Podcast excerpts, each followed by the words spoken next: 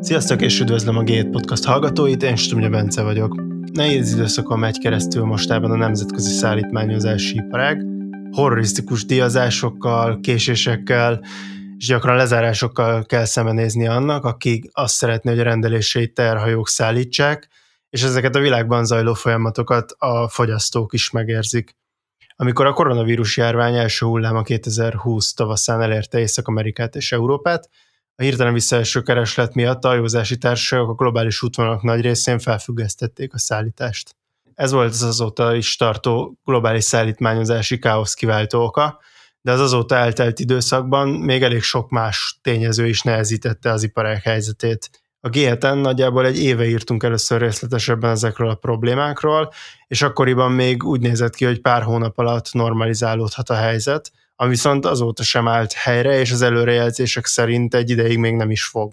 A mai adásban a Transped, egy magyar logisztikai vállalat légi és tengeri szállítmányozási osztályvezetője, Mihály Attila lesz a vendégem, akivel a nemzetközi szállítmányozás problémáit fogjuk átbeszélni. Üdvözlöm, és köszönöm, hogy elfogadta a meghívásunkat. Köszönöm szépen, jó napot kívánok, üdvözlöm a hallgatókat is. Szóval az első kérdésem az, mielőtt belemennénk a, az okokba, a történésekbe, az az lenne, hogy egyrészt a cégek mit éreznek most ebből az egészből, tehát hogyha mondjuk egy átlag magyar külföldről vásárló cégről van szó, és mit, érezne, mit érez az átlag magyar fogyasztó belőle, aki pedig külföldről akar vásárolni? Hát az átlag fogyasztó, ugye kétféle fogyasztót különböztetünk meg ebben a, ebből a szempontból, hogy vannak, akik meglévő magyar üzletekből, illetve meglévő magyar internetes portálokról vásárolnak. Ők ebből a helyzetből azt érzik, hogy az áru vagy nem érkezik meg időben, vagy nem áll rendelkezésre, illetve ha megvan, valószínű, hogy egy kicsit magasabb áron tud hozzájutni. Azok a vásárlók, akik direktbe vásárolnak külföldről, ők már a magánemberekre gondolok, ők jellemzően inkább ezekről a a kisebb portálokról, illetve nagyobb portálokról kisebb tételeket szereznek be, annak általában más az útja, ők nem, a nagy része nem teherhajókkal, hanem postai úton érkezik, ők abból nem nagyon éreznek semmit, illetve amit éreznek, az egy teljesen más változásnak az eredménye, ugye az évközben bevezetett áfával kapcsolatos változtatás, tehát ők igazán nem érzik azt a késést. A leginkább, akik, akik ezt megérzik, azok a gyártók, a nagy cégek, a nagy beszerzők, kereskedelmi láncok, akik nap mint nap szembesülnek azzal, hogy az árujuk, a konténerük nem úgy jön el, amikor szeretnék, nem akkor érkezik be, illetve nem azon az áron, amit adott esetben beterveztek a beszerzési árban. Most itt említettem ezt, hogy a felvezetőben is, hogy 2020 őszén lehetett talán erről először többet olvasni, a nemzetközi gazdasági sajtóban, meg a G7-nél is akkor írtunk először erről, de hogy igazából azóta, tehát nagyon sok minden történt. Mi menjünk azon végig, hogy mi volt ennek az egész helyzetnek a kiváltó oka, és azóta mi történt, ami miatt még mindig nem oldódott meg, vagy nem állt vissza ez a járvány előtti állapot. Igen, egyértelmű, hogy a, az egésznek a kiváltó oka az a COVID járvány kitörése volt. 2020-ban, mikor tavasszal leállították az utasgépek forgalmát, ez volt az első sok a mi szakmánkban, gyakorlatilag a légiszállítási kapacitás jelentős része eltűnt a piacról, a meglévő csak, uta, csak árusgépek nem bírták azt az igényt kiszolgálni, ami a piacon volt. Ez ugye értelemszerűen oda vezetett, hogy a zárak megnőttek. Sok árut, amennyiben ráért, vagy olyan jellegű áru volt, amin belefért egy hajózási tranzitidő, azt szépen átterelték a, a hajókra, és a maga a hajó szállítás, a tengeri konténeres szállítás semmiféle fennakadást nem mutatott. Egészen a nyár közepéig, végéig teljesen rendben voltak a folyamatok, nem volt sem áremelkedés, sem fennakadás a szállításokban. Aztán, amikor az első hullám lecsengett, Kína már ott egy kicsit előbb fejeződött be ez a folyamat. Ő már elkezdett termelni, elkezdett exportálni, miközben Európa Észak-Amerika, a két nagy felvevő piac még mindig nyögte a járvány következményeit, és ez oda vezetett, hogy a Kínából kiáramló export konténerek nem érkeztek vissza. Ugye eleve a Kína-Amerika, illetve Kína-Európa kereskedelem nem, nem egyenletes, hiszen jóval több áru megy ki Kínából ezekbe a területekbe, mint, mint viszont de ez mindig is megvolt, hogy a konténerek egy részét üresen küldték vissza Kínába. Ennek megvolt a maga egyensúlyi helyzete, ezzel soha nem volt igazán probléma. Viszont most, mivel sem Amerika, sem Európa nem dolgozott olyan intenzitással, hogy ezeket a konténereket időben meg tudja forgatni, és vissza tudja küldeni, kialakult egy óriási konténer hiány az indító kínai oldalon. Ez körülbelül olyan augusztus szeptember tájékán kezdett élesedni, és ez vezetett ahhoz a nagy erejű áremelkedéshez, ami aztán ősszel egész a karácsonyig bekövetkezett. Ugye erre még rátett az, hogy, hogy a forgalom a karácsony miatt megnövekedett, tehát alapból ez nálunk a, az őszi karácsonyi forgalom, hát nem véletlenül hívják peak seasonnek, ez mindig, mindig is azzal jár, hogy jóval nagyobb mennyiségű árut szállítanak az adott országokba, mint az év többi részén. Amerikában annyira rettenetes volt a helyzet, hogy egész egyszerűen a kikötőkben ezer szám halmozottak fel olyan konténerek, amik megrakva áruval ott vártak, és a címzet egyszerűen nem tudta átvenni, vagy azért, mert a címzett oldalon nem dolgoztak, nem tudták fogadni a konténereket, vagy nem volt ö, sofőr, aki kiszállítsa alvázon a, a konténereket. Nekem konkrétan voltak olyan konténereim, ö, melyek egy-két hónapot álltak kikötőben. Tehát ez azért nem megengedett, hiszen a, a záróforgalomnak ez a lényege, hogy, hogy pörögjön minél gyorsabban, adott esetben odaérjen a felhasználási helyre. Tehát ez volt tulajdonképpen az az első ö, nagy áremelkedési hullám, aminek a, a szelét még ma is ö, érezzük, és hát nap mint nap elszenvedjük a következményeit.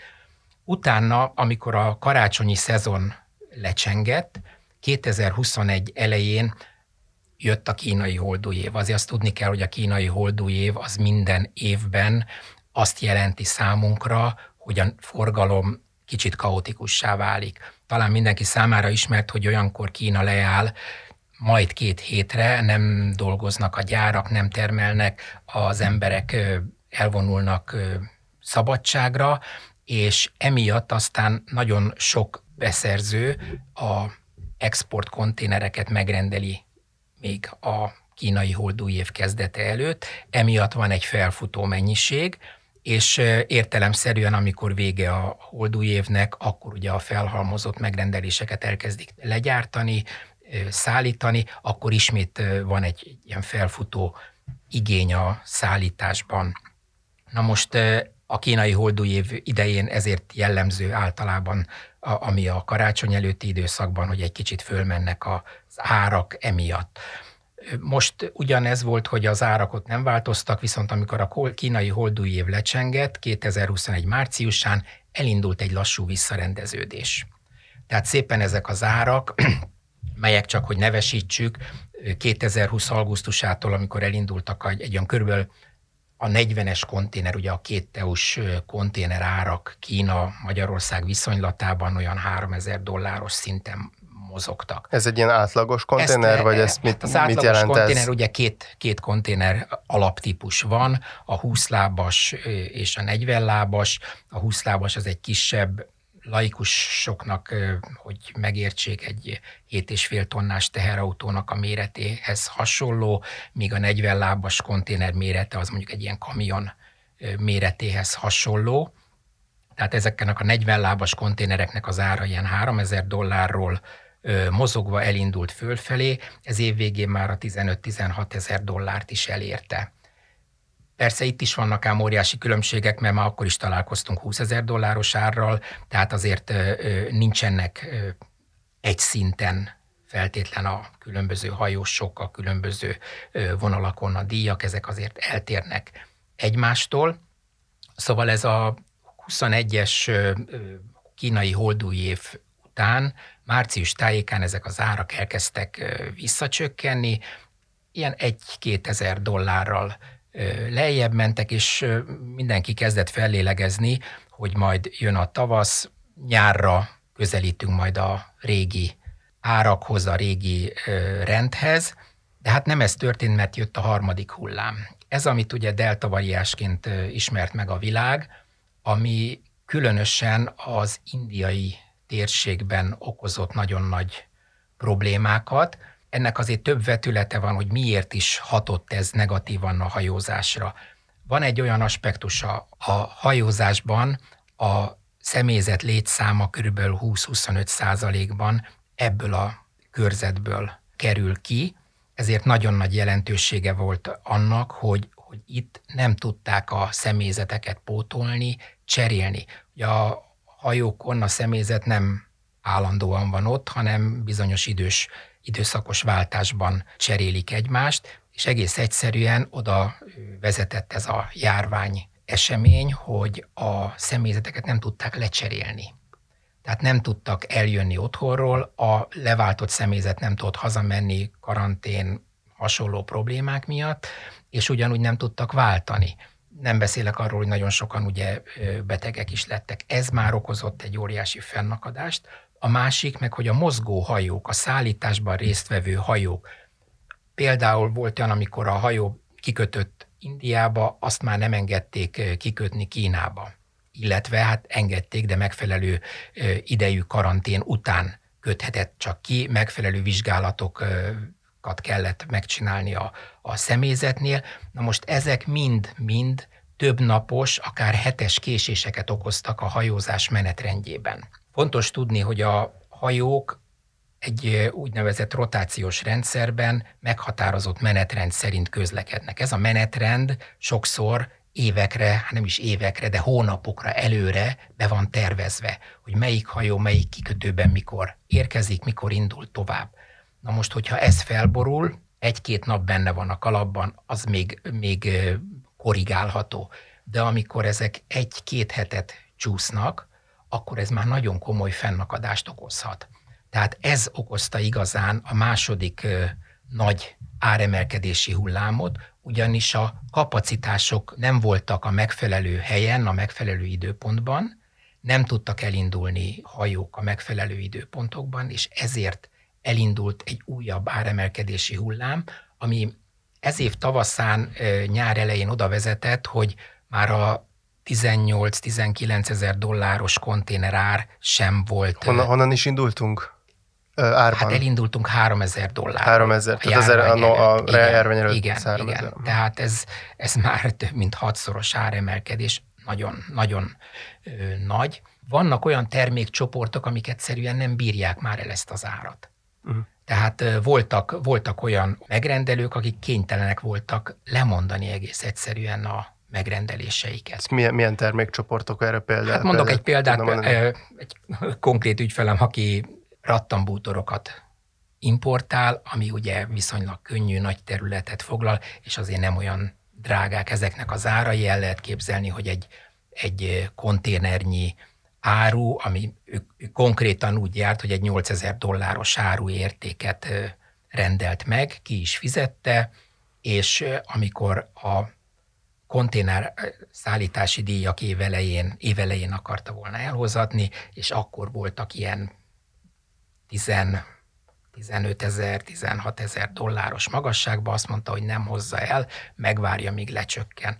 Hát nem csökkent le, még ami, ami tavasszal volt, az a minimális csökkenés, még az is drága volt neki, és a végén egy idő után oda jutott, hogy egész egyszerűen veszni hagyta a pénzét, mert ugye azt nem fizették neki vissza, és ott hagyta mind a mai napig ott van az áruja, talán majd egyszer, talán, hogyha még akceptálja az eladója ezt a szituációt, akkor valamikor majd megkapja. Egész egyszerűen nem tudta volna annyiért eladni a terméket, mint amennyiben neki a beszerzési ár, illetve a szállítási árral együtt belekerült volna. Sajnos ilyen, ilyen, ilyenek vannak, de azért a gyakorlat inkább az, hogy a magasabb árat is kényszerűen megfizeti az ember, megfizeti a gyártócég, a, a megrendelő cég, mert szükséges az áru. Tehát ez egy, ez, egy, ez egy nagyon fontos dolog, hogy ezzel elkezdtek kalkulálni az ügyfelek. Illetve nem csak, hogy kalkuláltak vele, hanem elindult egy másfajta folyamat is, megpróbálják megnézni, hogy van-e más beszerzési forrás. Gondolok itt olyanokra, hogy, hogy esetleg közelebbről, Európán belül ez inkább ugye gyártó cégekre jellemző, akiknek az alapanyagot mondjuk Kínából, vagy a távol-keletről, Ázsia egyéb részeiről szállították be. Most ez a szituáció arra kényszeríti őket, hogy esetleg megpróbáljanak olcsóbban, de előfordul, hogy nem is az olcsóság, hanem a megbízhatóság az, ami a motiválóbb, hogy megfelelő időben kerüljön a gyártósorra az alapanyag. Illetve volt, van egy másik módszer is a gyártó cégeknél, a készletezés. Tehát amikor eljutnak oda, hogy beszállítanak egy alapanyagot, abból megpróbálnak egy nagyobb mennyiséget behozni, és itthon tárolni annak érdekében, hogy a termelés folyamatossága megmaradjon. Tehát amikor szükséges, akkor az a gyártósorra kerüljön. Igen, ezek, e, ezekről a stratégiákról még, még részletesebben is szerettem volna kérdezni, de szerintem akkor kicsit egy kanyarodjunk még vissza az áremelkedéshez, és, és ahhoz, hogy milyen események történtek még azóta, tehát hogy itt mondjuk idén nyáron hagytuk itt abba ezt a ezeket az eseményeket, maradt a, a magas 19 ezer dollár, hogyha jól emlékszem. Igen, igen, igen, hát azért ez változik, tehát azért ez ma már azért visszament, ez olyan inkább a 15-16 ezer dolláros magasságban van, és, és úgy véljük, hogy talán konszolidálódni fog a helyzet, de valószínű, hogy ez inkább majd a, a karácsonyi forgalom lecsengése után kezdődhet el, bár ahogy említettem, az elején a kínai holdúj év még tud csúnya dolgokat csinálni, tehát az ottani megemelkedő igény az még, még, még nagyon megváltoztathatja azt a helyzetet. Egy kicsit arról beszéljünk szerintem, hogy, hogy mik a, az, ezek az ilyen nagyon közvetlen okok mellett milyen akár ilyen piac szerkezeti okai lehetnek például annak, hogy, hogy, hogy nem volt nagyobb alkalmazkodás itt ebben az iparágban. Most konkrétan arra gondolok, hogy arról is lehetett olvasni a gazdasági sajtóban, hogy ez egy nagyon kevés nagy szereplő által dominált piac. Itt például a, pont a napokban olvastam arról, hogy az egyik legnagyobb piaci szereplő a Mersk, a történetének egyik legnagyobb profitját tudta elkönyvelni az utóbbi időszakon. Most ez alapján arra is következtethetnék, hogy igazából ezeknek a nagy szereplőknek nem is feltétlenül annyira rossz ez a helyzet, ami most van. Ez mennyire igaz? Nem, ez nem igaz. Ezt, ezt bár nem, nem az én közvetlen területem, de azért elég szoros a kapcsolatom a hajós társaságokkal, az fontos tudni, hogy ez a dominancia, ami most megvan, ez meg volt tíz évvel ezelőtt is. És mégis meg, megtapasztaltuk azt, hogy az árak folyamatosan emelkedtek, folyamatosan csökkentek, tehát egy, egy ingadozó ár volt, a kereslet kínálat határozta meg az árakat mindenkor. A hajós társaságok, ha már így szóba került, azért az említett hajós társaság talán az egyik legtranszparensebb hajós társaság, tehát ezért, ezért is tudunk róluk a, a sajtóban is mindent, mert ők semmiből nem csinálnak titkot.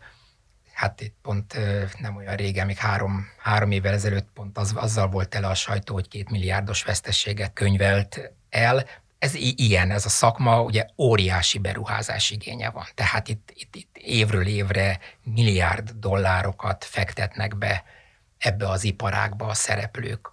Hatalmas pénzek mozognak. Egy rosszabb piaci mozgás okozhat veszteséget, egy jobb piaci mozgás ugyanúgy nyerességet is azért pont a 2020-as év nagyon érdekes volt ebből a szempontból, mert úgy indultak ők is, nekik, ők például nekik a, neki az évnek, hogy milliárdos plusz költségek jelentkeztek az IMO 2020 címen meghirdetett üzemanyag előírások miatt. ugye csökkenteni kellett a, a kéntartalmát az üzemanyagoknak, tehát olyan üzemanyagokat kötelesek használni, melyek kéntartalma nem éri el az azt hiszem a 0,5 százalékot, miközben ők korábban az egyik leggyengébb üzemanyagot, amilyen 3-4 százalékként tartalmú üzemanyagot használtak. Értelemszerűen ez ugye jóval drágább üzemanyag, amit most használniuk kell, hatalmas pluszköltséget okozott ez nekik, illetve bizonyos műszaki változtatásokat is kellett eszközölni. Ők azt kell, hogy mondjam, bár ez így nagyon furán hangzik, mert valóban a magában a fuvardiakban az emelkedés az valóban egy árbevétel, egy haszonnövelő tényező, ugyanakkor ez a helyzet senkinek nem jó, nekik sem. Konkrétan tudom, hogy ugye arról beszélünk, hogy egy kapacitás hiány miatt emelkedtek az árak. Logikusan azt gondolná az ember, hogy a kapacitás növelésével az árakat majd ö, csökkenteni lehet. Na most azt kell, hogy mondjam, hogy a hajósok mindent megtesznek a kapacitás növelése érdekében. Konkrétan tudom ezekről a hajóstársaságokról, hogy az összes hadrafogható konténer szállító hajójuk üzemben van. Már komolyan ö, ö, felmerült az a ö, probléma, hogy mi lesz majd a mostani kínai holdúj év még megnövekedett kapacitás igényével, hiszen nem tudnak újabb hajókat beállítani, hiszen mindegyik üzemben van. Ahogy említettem, ez a ez a késés, ez az, ami még mindig nagyon-nagyon megzavarja a piacot, hogy, hogy, hogy egy késés miért zavarhatja meg, az nehezen érthető, de hogyha belegondolunk abba, abba hogy egy hajó, mondjuk egy távol-kelet és Európa közti közlekedő hajó, konkrétan mondjuk Shanghai-Hamburg, az egy 30 napos hajóutat jelent. Ezt a hajóutat, hogyha figyelembe veszem, mondjuk ez a hajó egy évben meg tudja tenni ezt az utat, ugye mindkét irányba 12-szer, hiszen 30 nap alatt hajózik. Azt jelenti, hogy ez a hajó 12 fuvart teljesít. Ha minden útján van két-három napos késés, már pedig ezek a kikötő lezárások, a különböző fennakadások miatt sajnos a mai időszakban ez benne van a kalapban, ha kiszámoljuk, utána számolunk, mindjárt ott van, hogy ez a hajó nem fog tudni 12 utat megtenni egy évben, hanem csak 11-et. Tehát azt jelenti, hogy egy hajó teljes kapacitása már hiányzik a rendszerből. És hogyha ugye ezt felszorozzuk ezerrel, kétezerrel, ugye mert rengeteg hajó üzleke, üz, közlekedik a világban, akkor mindjárt ott vagyunk, hogy az egész folyamatból több száz hajótér kapacitás hiányzik. Tehát ez okozza ezt, ezt a borzasztó kapacitás hiányt a világban.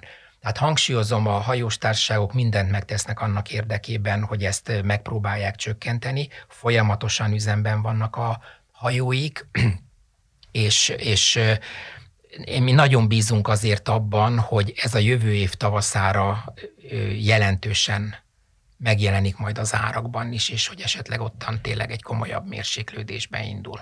Azzal aztán mindenki egyetért a szereplők közül, hogy a régi 3000 dollár említett ár nem fog visszatérni. Tehát inkább, inkább egy ilyen 4-5 ezer dollár közé satszolják ezen a vonalon. Természetesen ugye minden világ, minden tájéken más, más árakról beszélünk, de az említett szakaszra körülbelül egy ilyen, ilyen árszintre lehet számolni optimista szemlélettel.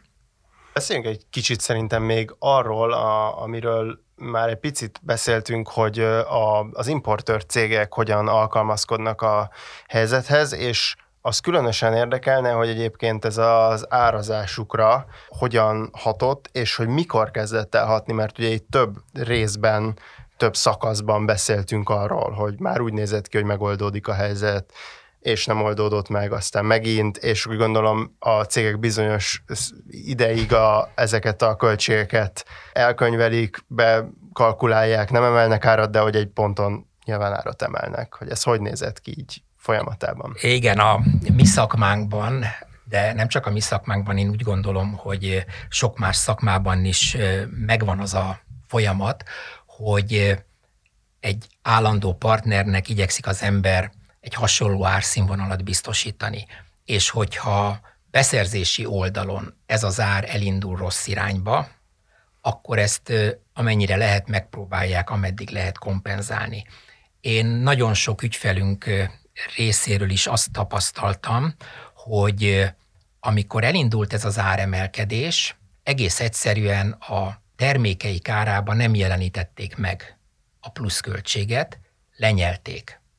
Ez, ez ugye megy egy ideig, aztán eljutnak egy olyan pontra, amikor, amikor ez már nem megoldható, mert már veszélyezteti a cégnek a megélhetését, tehát de, de én azt tapasztaltam, hogy nagyon-nagyon nehezen indultak el ebbe az irányba a cégek, mindenki arra számított, hogy ez egy ideiglenes folyamat lesz.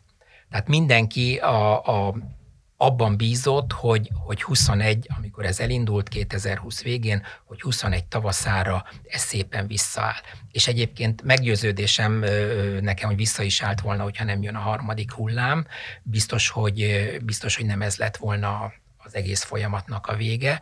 Tehát a cégek amennyire lehetett, ezt próbálták halogatni az áremelkedést, de egy idő után sajnos kénytelnek voltak átstruktúrálni az egész folyamatot, azokat a termékeket, amelyek mondjuk azon az áron eladhatatlanok, amit beépítette, amikor beépítették a beszerzési ár mellé, ugye a megemelkedett szállítási díjat, és ha az úgy eladhatatlan, akkor egész egyszerűen ez a termék kikerült a palettából termékváltás, tehát megpróbálták más termékkel helyettesíteni, olyan termékeket piacra dobni, melyek elbírták, vagy eladhatóak voltak még ezen megemelkedett költségek mellett is, illetve, illetve voltak olyanok is, amikor amennyire lehetett, próbálták az áremelkedést minimalizálni.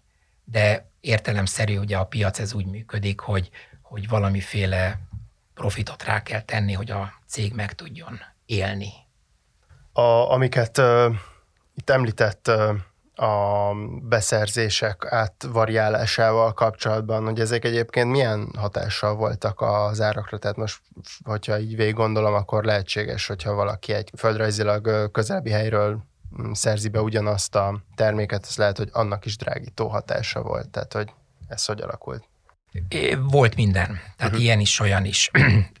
Voltak, ahogy említettem, ugye volt az a beszél, az a módszer, amikor felhalmoztak. Uh-huh. Értelemszerűen ugye beszállították a zárut, és akkor ö, raktározták inkább. Ugye ennek is van egy raktározási költsége, ez is megemelte a termékárát, ami aztán beépült a, a feldolgozás során a késztermékbe, és ugyanúgy megemelte a, a, az árait. Gondoljunk csak a gépkocsikra, ami millió apró alkatrészből tevédik össze. Ugye, hogyha minden a kis alkatrész emelkedik egy-két forinttal, az esetleg a végtermékben már több százezer forintos áremelkedést jelent. Tehát ezeket kénytelenek voltak a gyártók beépíteni a termékeik árába. Voltak olyan megoldások, amit említettünk, hogy közúton szállították be egy közelebbi feldolgozó helyről, egy közelebbi beszállítótól szereztek be alkatrészeket, alapanyagokat. Ennek az ára egyébként nem volt feltétlen olcsóbb, mint távolról, csak kiszámíthatóbb. Ezek, hogyha drágították a terméket, előbb-utóbb beépültek a termékek árába. Hangsúlyozom, tehát volt, volt, tehát a szemmel láttuk mi is a ügyfeleink oldaláról, hogy próbálták kihúzni ezt az időt. Tehát próbálták átvészelni ezt a megemelkedő szállítási költséget, annak érdekében, hogy az ügyfelek, a partnerek megtartásával majd utána az üzlet helyre jön, és akkor újra a megfelelő profitabilitás működik majd. Ugye most azért a a nagy makrogazdasági, gazdaságpolitikai kérdés az, az mindig az, hogy most az infláció az átmeneti, vagy hosszú távú is. És akkor ugye jön a, a kérdés, hogy, hogy említette is, hogy nem számítanak arra, hogy ez a 3000 dolláros ár visszáll. Tehát hosszú távon milyen hatással lesz a, az árakra ez a dolog, miért nem áll vissza a 3000 dolláros ár, és egyébként hogyha egy kicsit ilyen szélesebb kontextusban nézzük, akkor a nemzetközi gazdaság szerkezetét ez hogyan alakíthatja át? Hogy a, hogyan alakítja át az ellátási, ellátási láncokat? Láncok, a, igen. Ez az a, egész.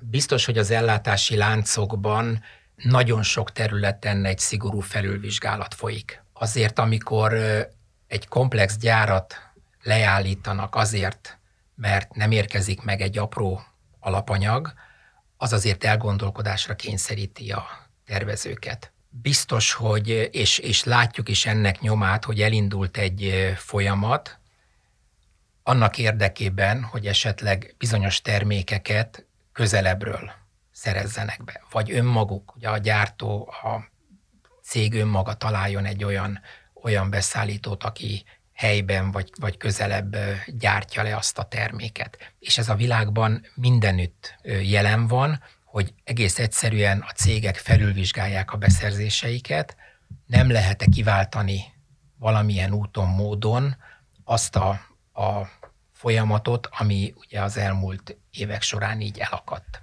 Ez az egyik, ugyanakkor meg azt is látom, hogy hogy nem mindenki gondolkodik feltétlen ebben, ugyanúgy megtartja a távol-keleti beszerzőit, próbálnak inkább hosszú távú szerződéseket kötni, például a hajós társaságokkal, a beszállítások folyamatos fenntartására.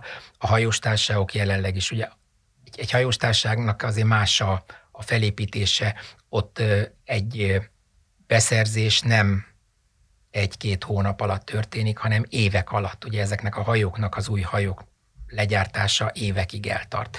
Tehát nagyon sok hajós társaság kénytelen, tehát gyakorlatilag mindegyik hosszú távra tervezni. Jelenleg is több tucat hajó vár indulásra a gyárakban. Tehát biztos, hogy ez a, és, és egyre nagyobb kapacitású hajók. Tehát ezek, ezek idővel azért enyhíteni fogják ezt a folyamatot, és azért az is egy nagyon fontos dolog, hogyha itt a járvány okozta fennakadásoknak vége lesz, akkor előbb-utóbb azért a helyzet rendeződni fog. Tehát az a folyamat, ami korábban megvolt, az a szállítási idő, ha visszaáll a normál kerékvágásba, azért ezek a problémák eltűnnek vagy legalábbis mérséklődnek. Az, hogy nem áll vissza a régi ár, az ennek, ennek több okát is véljük, többek között az említett üzemanyag felhasználás. Tehát biztos, hogy, hogy azért hosszú távon változni fog a helyzet. 2050-re egyébként a jelenlegi konténerforgalomnak a háromszorosát vizionálják a hozzáértők. Óriási szám, hát hiszen már most is ilyen évi 180-185 millió konténerről beszélünk a világban. Most ezt, hogyha felemelkedik 500 millióra, a haziahoz kell megfelelő kapacitás, hogy gond nélkül lebonyolítsa. Ezek mind folyamatban vannak. És nekem meggyőződésem, hogy, hogy itt a vírus, amit okozott, ez azért le fog csengeni, és szépen visszaáll az eredeti rend, és megy tovább az a fejlődési ütem, amit például a konténer szállítás ugye az elmúlt 30 évben produkált. Én úgy gondolom, hogy mindenki hosszú távon erre számít. Ki milyen időintervallumra jósolja azt, hogy helyreáll a rend, az egy, az egy más dolog. Jó, szerintem ez egy jó zárszó. Mihály Attila volt a G7 Podcast ETI vendége. Köszönöm szépen a beszélgetést. Nagyon örülök, hogy itt lehettem. Köszönöm szépen. A hallgatóknak pedig köszönöm, hogy itt voltak velünk.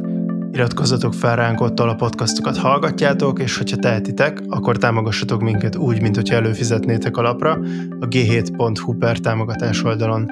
Én Stumja Bence, a G7 újságírója vagyok, a G7 podcastot hallottátok.